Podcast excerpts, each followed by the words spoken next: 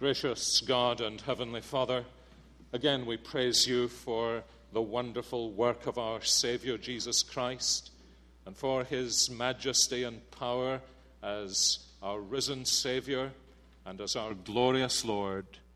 And we pray as we look to his throne and to the scepter of his word, by which he governs us and through which he teaches us, that every mind may be fixed upon your truth, and every heart may be bowed before your throne, and every will made pliable to your teaching, and all of our lives made strong and well and gracious because of your word. And so again we cry to you, our Father, since we cannot live by bread alone, but by every word that proceeds from your mouth. Feed us, we pray, with that holy manna, digested by our Lord Jesus Christ, and now placed, as it were, in simple pieces for us, his little children, to understand and on which to be nourished. Break the bread of life to us, therefore we pray, in Jesus, our Saviour's name. Amen. Please be seated. Now, this evening, we turn again to Paul's letter to the Romans, and we are uh, coming tonight to Romans chapter 5, but we read in this evening from Romans chapter 4, the study of which we concluded last Lord's Day evening as we thought together about Abraham growing strong in faith and indicating to us, as Paul is doing at the end of that wonderful chapter, Romans 4, the character of the faith that brings justification as it rests on the Savior. No distrust, says Paul, no distrust made Abraham waver concerning the promise of God, but he grew strong in his faith as he gave glory to God, fully convinced that God was able to do what he had promised. That is why his faith was counted to him as righteousness. But the words it was counted to him were not written for his sake alone, but for ours also. It will be counted to us who believe in him who raised from the dead Jesus our Lord who was delivered up for our trespasses and raised for our justification. Therefore, since we have been justified by faith, we have peace with God through our Lord Jesus Christ. I thought I might begin this evening with a little quiz, which most of you, I'm sure, will have the correct answers to. It's not too difficult, I don't think. What do these four things have in common? If you don't know the answer, ask the nearest child. Digory Kirke's wardrobe. Platform nine and three quarters at King's Cross Station, London. Alice's looking glass and Romans chapter 5, verse 1. The answer, of course, is each of these things I've just mentioned opens into a world of unimaginable riches and amazing experience. Professor Digory Kirke features as a, as a small bit player, of course, in the Narnia Chronicles. Platform nine and three quarters, for those of you who haven't been keeping up, is the place where everyone who goes to Hogwarts school goes in order to get the school train. Alice, well, we all know, even if we've never read, about Alice in Wonderland and through the looking glass.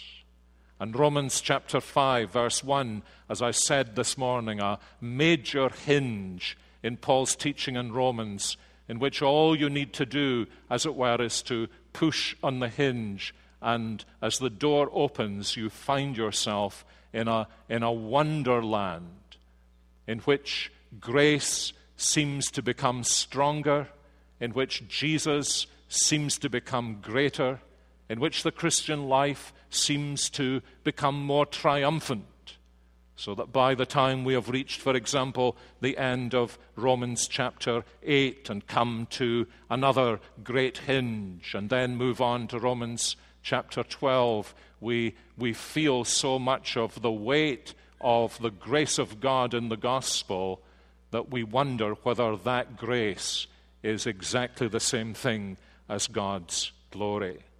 Digory Kirke's wardrobe, platform nine and three quarters at King's Cross Station. Don't try it, incidentally. Alice's looking glass, and Romans chapter 5, verse 1. But which is the odd one out? The odd one out is Romans chapter 5 and verse 1. Because the world you enter through that door is the only one of these four worlds that's actually real. And it opens with these wonderful words of the Apostle Paul Since we have been justified by faith, therefore, we have peace with God through our Lord Jesus Christ. And I say this is a major hinge in Romans because, in a sense, these few words summarize where Paul has been going in his exposition of God's truth and opens up for us everything that will follow. And that's why I want us on our journey through Romans, as we are pilgrims going through the wilderness with this little book in our hands, to pause here and to camp just for a night, not the whole night, but you understand what I mean, at this oasis of Paul's marvelous teaching that most of us know by memory. And there are several things that I want us to try to notice. They're elementary, but they are no less wonderful because they're elementary. The first is this that these words provide for us a summary of the letter's message thus far. Not, notice, a summary of the letter's message. The message of this letter simply gets bigger and bigger. But they do provide us with a rather wonderful summary of the message of the letter thus far. What Paul has already taught us in what earlier on he described, you remember, as my gospel. The gospel that he has begun to expound because he's planning to go to Rome. He's never been there. His preaching and his gospel have been uh, under sustained criticism from the very earliest days of his public ministry. And he is wanting to make his credentials plain to his Roman friends, not all of whom know him, some of whom may know him by false reputation, in order that they may come around him when eventually he gets there and, as he hopes, send him on to Spain in the fullness of the power of the gospel. And so he has spoken about how unashamed he is of the gospel because it's the saving power of God. And why that saving power of God is so needed in chapter 1, verse 18 through chapter 3, verse 20. And then how marvelously God has provided that salvation in the work of Jesus Christ. And that was really the last place we camped for some little time in Romans chapter 3, verse 21 following. To see the multi-dimensional nature of what Jesus Christ has done on the cross for us. How he propitiated the wrath of God. How he has brought about justification for the ungodly, and how there is a richness in the work of Jesus Christ into which we can sink our souls because of what Paul calls the redemption, the liberation, the freedom that there is from the bondage and guilt of sin, from the terror of death, from the shackles of Satan. All this glorious deliverance that is ours in Jesus Christ. And, and then, as it were, he bade us move on more as he began to teach us some of the implications of this. And then in chapter 4, to emphasize, particularly to those with a Jewish background, that while this gospel was a gospel that came apart from the law, it was witnessed to by both the law and the prophets, and was indeed the gospel that Old Testament believers held on to by faith by means of the promise that God had given to them, as he did, of course, especially in chapter 4, to the great patriarch Abraham. And what he's saying now is he gathers these things together as he, as he summarizes where we are if these things are true of us. He says that the result of all this is that we are justified by faith in our Lord Jesus Christ. And we need to remind ourselves, or to notice if we haven't already noticed it, that that justification is a total pardon. It covers our persons, and therefore it applies to the guilt of the past, and amazingly, it applies to the guilt of the future daringly, we may say. It also applies to the guilt of the future. And this, of course, was one of the reasons why people were sometimes nervous at the preaching of the Apostle Paul. You say to people that they are justified not just to this point in time, but justified forever, for the rest of their lives. And that even their sins in the future are covered by this justification and you simply let them loose to live any sinful way they please. And Paul has been saying, hasn't he, in Romans chapter 4, which in a way is proof positive that this is his gospel. Oh, no, no, no. You don't really understand what justification by faith really is if you say that. He's going on later to demonstrate that we don't understand what salvation by grace really is if we say that. Because he says, you see, the faith that brings justification is faith in Jesus Christ. And faith in Jesus Christ so unites you to Jesus Christ that the idea that as a justified man or woman or young person, you would simply go and sin to your heart's content. That could never possibly cross your mind if you understand what real faith does. Because real faith grows strong as it gives glory to God. And so here is this wonderful truth, you see. Paul doesn't say you are justified by faith now. But if you want to get to heaven in the end, you're going to have to try to amass the good works you failed to amass before you became a Christian. No, he says, your person is justified. You are justified permanently in God's sight. It's total in God's sight. And when faith grasps Jesus Christ for that total justification, faith's greatest aspiration is to bring glory to God and to say, Lord God, in the light of this, how may my life bring you glory? That is my greatest joy, to glorify you.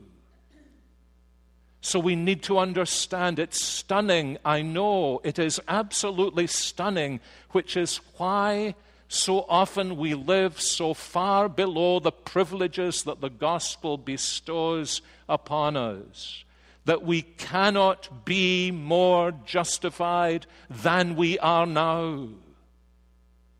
That if you lived a life of almost perfect sainthood, between now and glory. If you're a Christian believer tonight, you cannot be more justified in your old age than you are now. Sanctified, yes. Changed, yes. Transformed, yes. But justified, no. It's because justification is total. It's the justification of your person as a Christian believer for all eternity that there is nothing you can do to add to it, and if you try to do that, you subtract from it, you misunderstand it, and you will lose your peace and joy and your sense of glory. Because justification is total pardon, clothed in his righteousness divine. Bold I approach the eternal throne and claim the crown through Christ my own. You could go a long way as a Christian on those few lines, couldn't you? I trust by God's grace. Now, the reason it's total, try and follow this. The reason it's total is because it's final. The justification which is ours in Christ. Now, you remember what Paul had said? He was put to death for our transgressions, and he was raised again for our justification. He didn't need to be raised again for himself as the Son of God. He didn't need to do anything for himself as the Son of God. He came into the world and assumed our human nature in all its frailty in order to do something for us. He stood in our place from the moment he was conceived until the moment he was glorified, and he still stands there in our place, the New Testament teaches us. So that the righteousness, the justification that Jesus Christ wove for us throughout the whole course of his life is the righteousness of somebody who has come under the condemnation of sin and death and broken through into the new world of glory and has secured for us a justification, a righteousness in which he has and does this very night stand before the throne of his holy Father as our substitute and representative.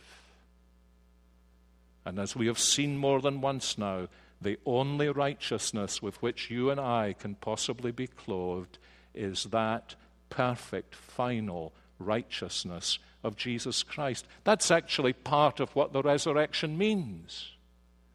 The resurrection means Jesus is the righteous one.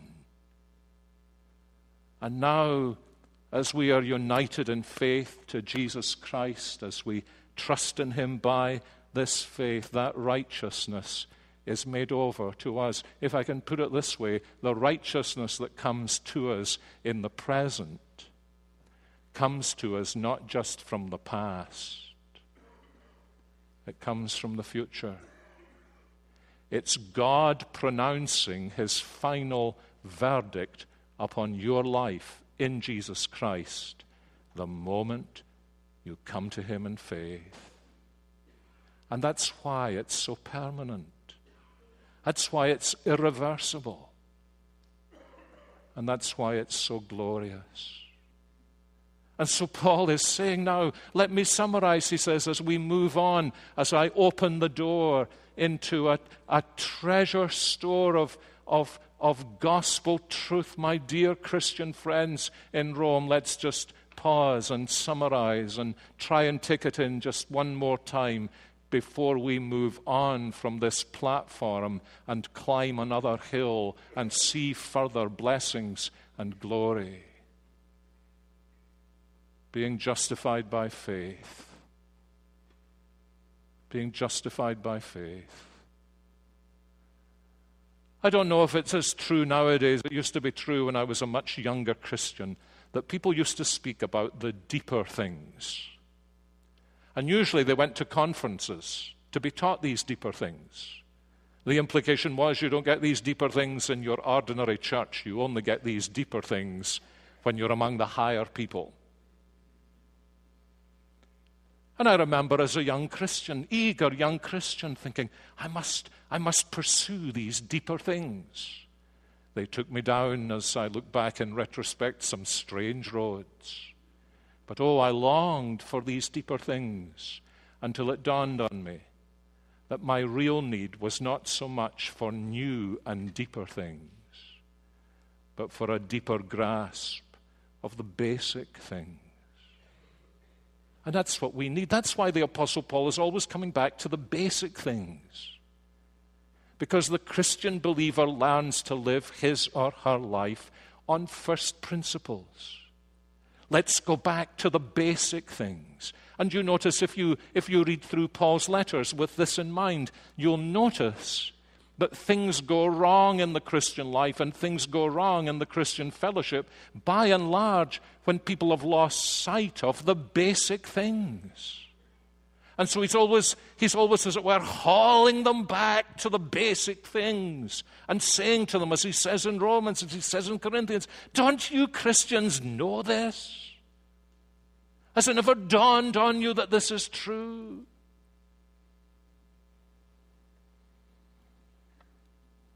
And so, this is the summary of the letter's message. Thus far, we have been justified by faith. But the next thing that Paul is pointing out here, not just a summary of the letter's message, but he wants to draw our attention to what we might call, well, might call, what I am going to call, the logic of the gospel's implications. The summary of the letter's message and the logic of the gospel's implications. You notice the first word in our English translations, at least uh, it's there if you're using the English Standard Version. And if you happen to be using the New International Version reading through Romans, buy yourself an English Standard Version because it quite often misses out the little connectednesses that fill Paul's letters. And the first word that appears for us in our English translation here is therefore.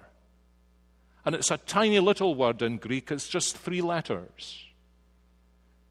And if you could recognize these three Greek letters and get hold of a Greek text of Romans and plot your way through Romans just looking for these three letters, you would be amazed how frequently they appear. And they appear because the Apostle Paul, remember I said a moment ago, the Apostle Paul teaches Christians to think from first principles. And on the basis of first principles, to move along to think clearly about the gospel. And he's vitally concerned that we learn to think about the gospel. We live in a world that is awash with feelings. And we actually live in a society that is riddled with sentimentality. And all of that can invade and infect the church so that we are drawn away by the things that make us feel good, or we turn away from the things that don't make us feel particularly good. And the Apostle Paul's mantra in all of this is think, think, think, think, think. Because that's how your life is going to be transformed. Now, that's a first principle, and I hope we understand it. I've never forgotten as a youngster, it happened to be, I think, reading John Stott's little book, Men Made New, which was an exposition of Romans chapters 5 through 8, long before he completed his uh, Bible Speaks Today commentary on Romans. It came out in the 1960s, for those of us who remember the 1960s. I remember just one statement in that book. There are many good things in that book, but one statement in it that really struck me as a teenager. Listen to it. The secret of holiness lies in, well, where does it lie? That's the next test tonight. Where does the secret of holiness lie? The secret of holiness lies in the, have you got it? Mind. Now, on what basis can we say that? We can say that on the large basis that Paul, as he works through Romans, keeps on saying things like, Now, do you see what follows? Therefore, do you see what follows? And especially because in that great text to which we will eventually come in this 18 month study of Paul's letter to the Romans, not including breaks, when he says, You remember to the Romans, I beseech you, brethren, by the mercies of God, to present your bodies as living sacrifices. Don't be conformed to this world but be transformed. How are you going to be transformed as a Christian believer? By the renewing of your mind, he says. By the renewing of your mind. Not by feeling better, but by thinking more clearly about the gospel, so that the truth of the gospel is clear in your mind. And as you think clearly about the gospel, then your life begins to get into place as the gospel comes through your mind and touches your affections and your understanding and your heart and holds you in to be transformed to the Lord Jesus Christ. Those of you who are old enough to remember the King James Version may have heard Proverbs chapter 23, verse 7, cited by wise old Christians As a man thinketh in his heart, so is he. Well, it turns out that's not the greatest translation of Proverbs chapter 23, verse 7, but I tell you, it is the greatest wisdom. Our greatest need as Christians in the present time, I'm not talking about becoming intellectuals. I'm talking about our greatest need of understanding the gospel in such a way that the gospel can be released into our minds so that we then grasp the truth of the gospel, and the truth of the gospel makes a difference to how we think, to how we will, to how we live, and then gloriously it makes a difference to how we feel.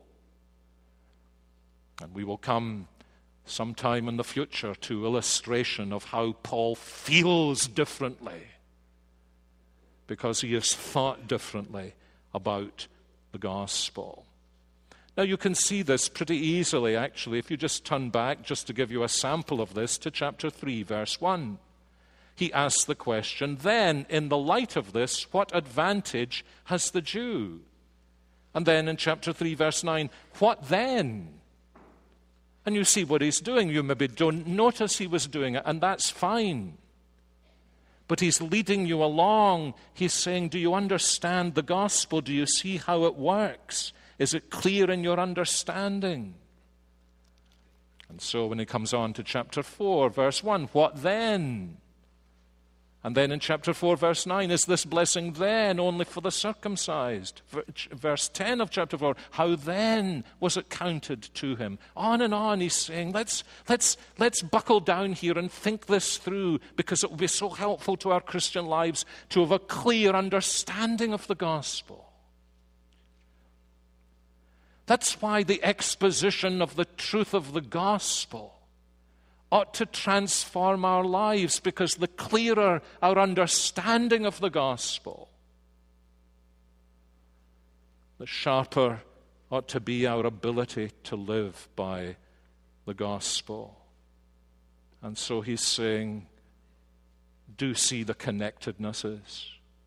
If all this is true, therefore, he says, being justified by faith, since this is true, we have peace with God.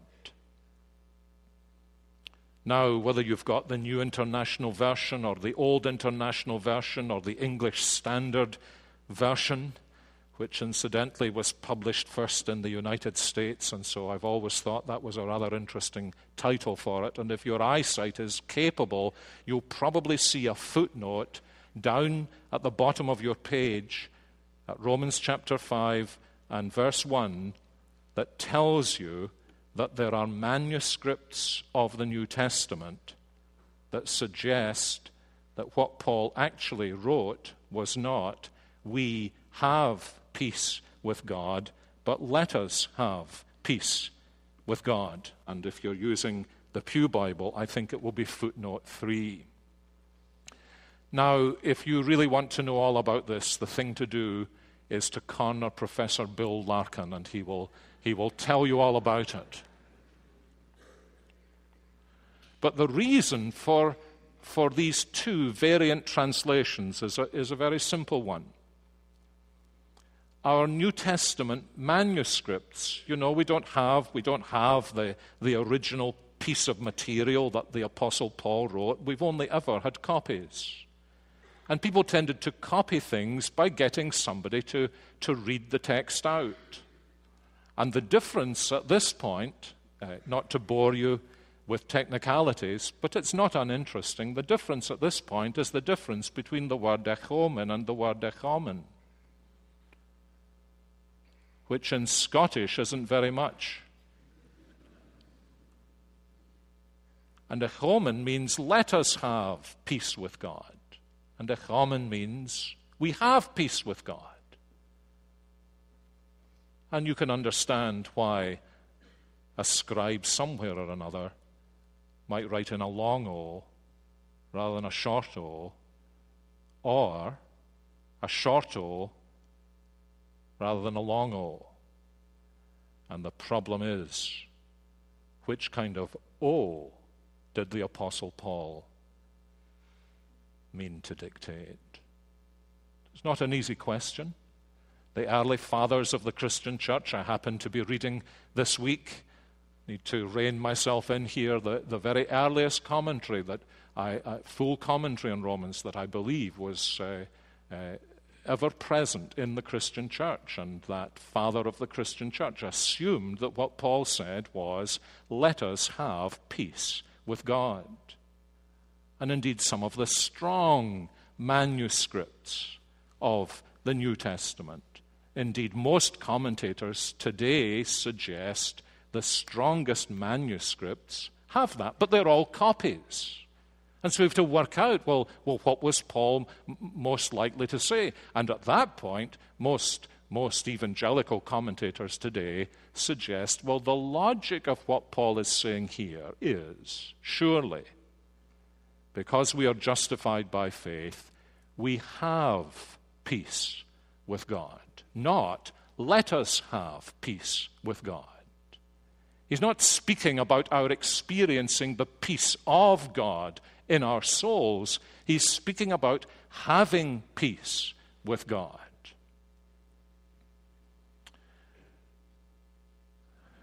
You expect me to settle that issue when the greatest New Testament scholars in the world choose one over against another? Well, let me just say this, which is of interest to us. And if Paul did say, let us have peace with God, think about this. Paul has been speaking about justification. That's courtroom. Now, I don't know if ever any of you have ever been on trial. Some of you are lawyers and you've been on the other side of the trial.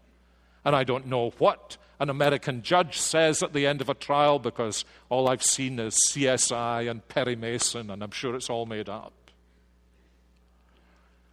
But you know, I don't think a judge at the end of a trial says, Shalom.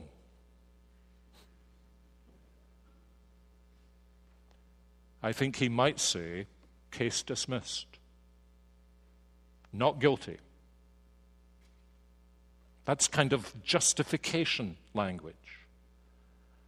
I don't think he raises his hand in the dock because if he is, he's confusing the ministry of the state with the ministry of the church and pronounce the benediction on the person who has been tried.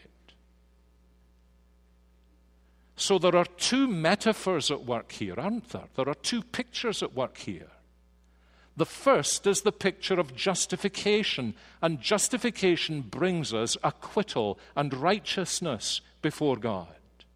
But you notice, by the time Paul has come to the end of this section in chapter 5, in verse 11, he uses very similar words when he speaks about the rejoicing that we have in God through our Lord Jesus Christ, through whom we have now received reconciliation now it's when reconciliation breaks out that peace is pronounced. So, what Paul appears to be doing here in Romans chapter 5, verse 1, is pulling together the privilege of justification with the benefits of reconciliation. And I don't think it really makes all that much difference at the end of the day whether the Apostle Paul is saying, Dear Christians in Rome, since we are justified by faith in Jesus Christ, we also have entered into that other benefit that Jesus Christ has wrought for us on the cross in the reconciliation that he provides for our alienation from God justification for our guilt and condemnation before God, reconciliation for our alienation from God.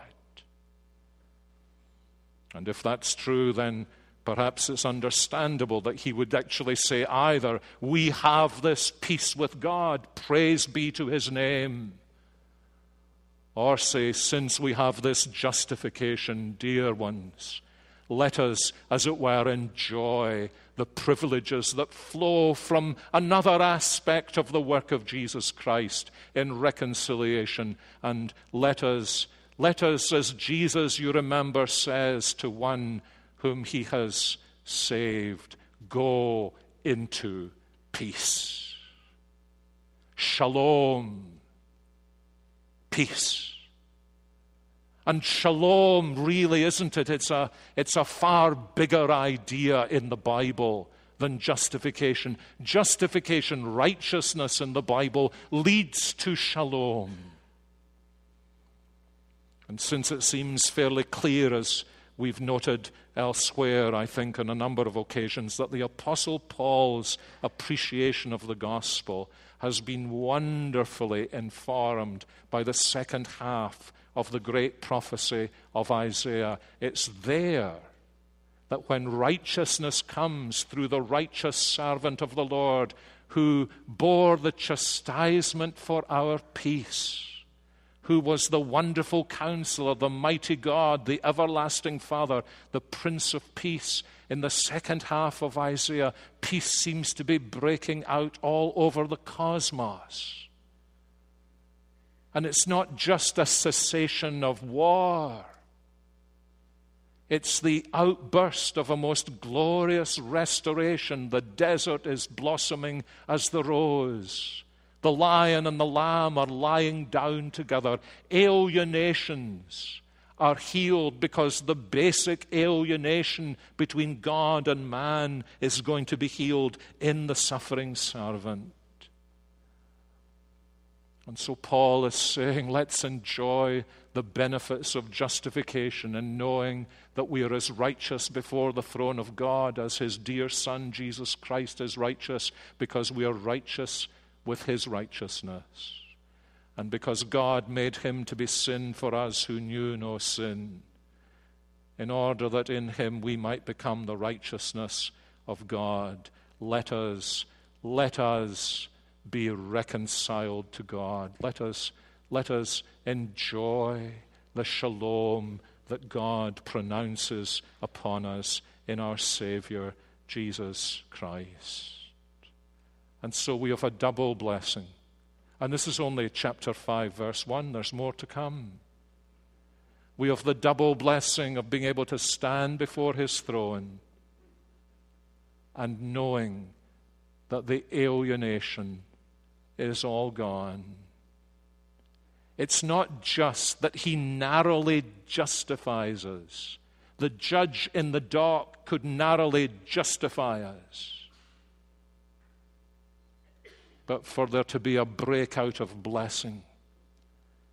And you see, this is really, if this is what Paul is saying, it's just the beginning because one of the things that we then begin to notice is he says, and you know there's much more.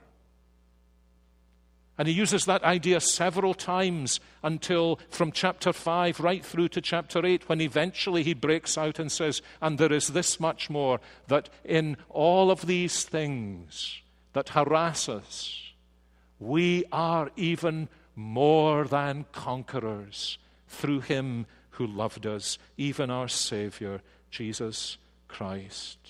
It's absolutely astonishing that He has justified us and that he has dealt with the alienation. Do you know those words of Augustus Montague Toplady that uh, he wrote in a time of some distress, I think, and, and found his anchor in these truths in Romans 5, verse 1 From whence this fear and unbelief? Now, I'm very interested in that because I think that's a not uncommon thing in Christians. Not just unbelief, but fear, anxiety. An anxiety about our relationship to God. He loves me, He loves me not. Things are going well, He loves me, things are going badly. Does He really love me? It's a question that comes again and again and again to Christian ministers from people who are going through difficult times. Why is God doing this to me? Has He turned against me? Has he thrown me out? From whence this fear and unbelief, since God my Father put to grief his spotless Son for me? Can he, the righteous judge of men, condemn me for that debt of sin which, Lord, was charged on thee? Now listen to this. If you've never heard these words before, try and remember them. Complete atonement thou hast made and to the utmost farthing paid whate'er thy people owed. How then can wrath on me take place if sheltered in thy righteousness and sprinkled with thy blood?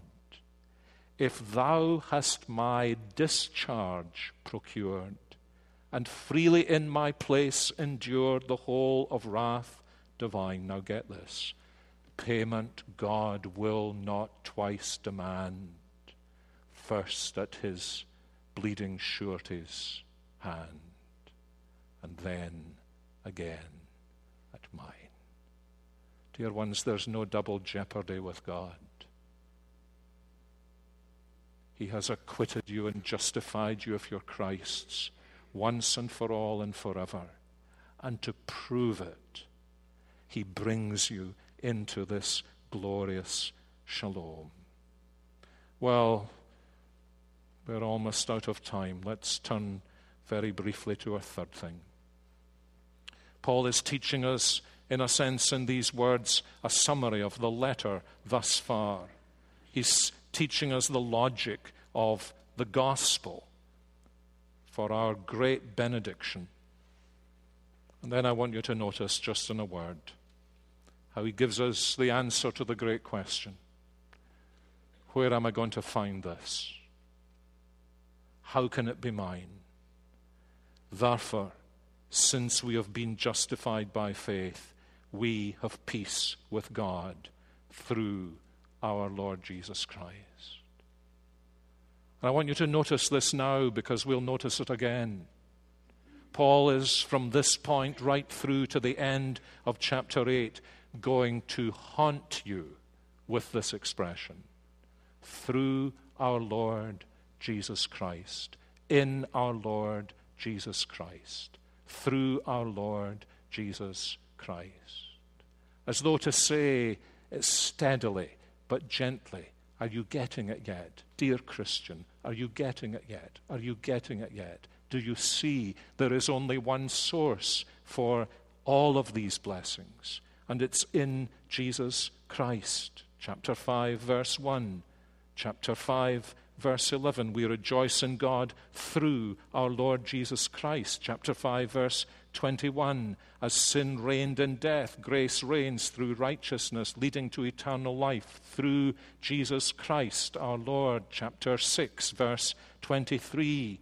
The free gift of eternal life in Christ Jesus our Lord, chapter 7 and verse 25. Who is going to me deliver me from this body of death? Thanks be to God through Jesus Christ our Lord. Chapter 8, verse 39. Height, depth, nothing else in all creation will be able to separate us from the love of God in Christ Jesus our Lord. You see what he's saying?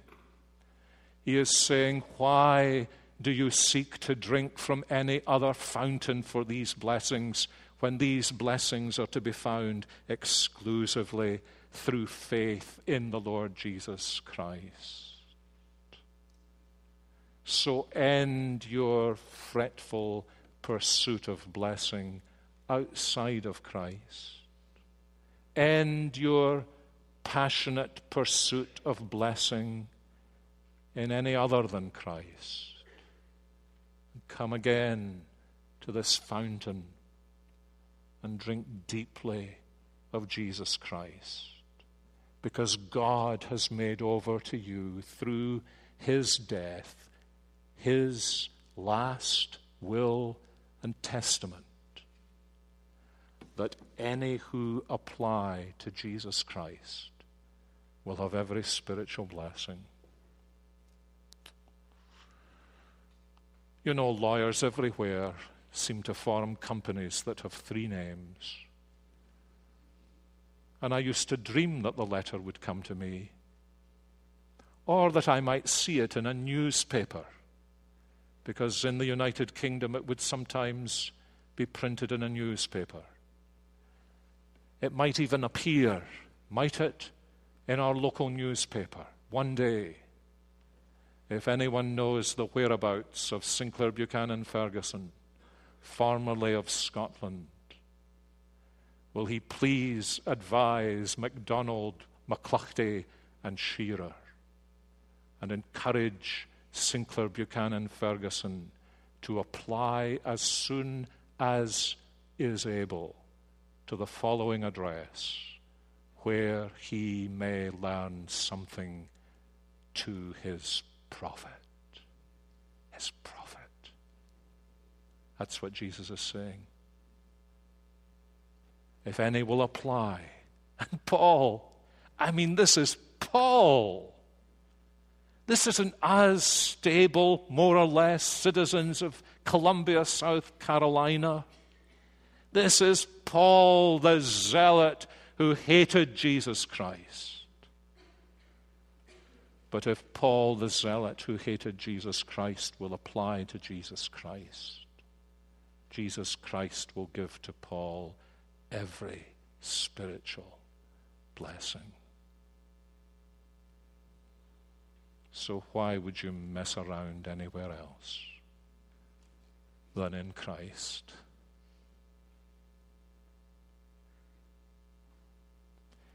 Do you know one of the things, there are many things I feel very thankful to be a minister in this church for, but one of the things I'm thankful at this stage in my ministry is that nobody yet has said to me, Will you stop preaching about that Christ? And if anybody does, I'll have to say, No. Because there is no other name under heaven given among men that can supply these riches to sinners. Heavenly Father, thank you that you create thirst in us.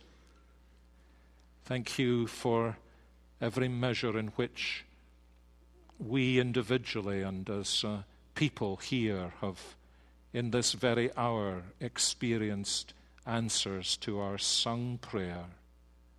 And our Lord Jesus Christ, as we surely believe, has moved among us and served us individually with manna from heaven. Satisfy us more and more with Him, we pray. And as we live in this week, as in these moments we part from one another, go our separate ways, some of us to burdens and anxieties and fears and to business and to the struggles of life.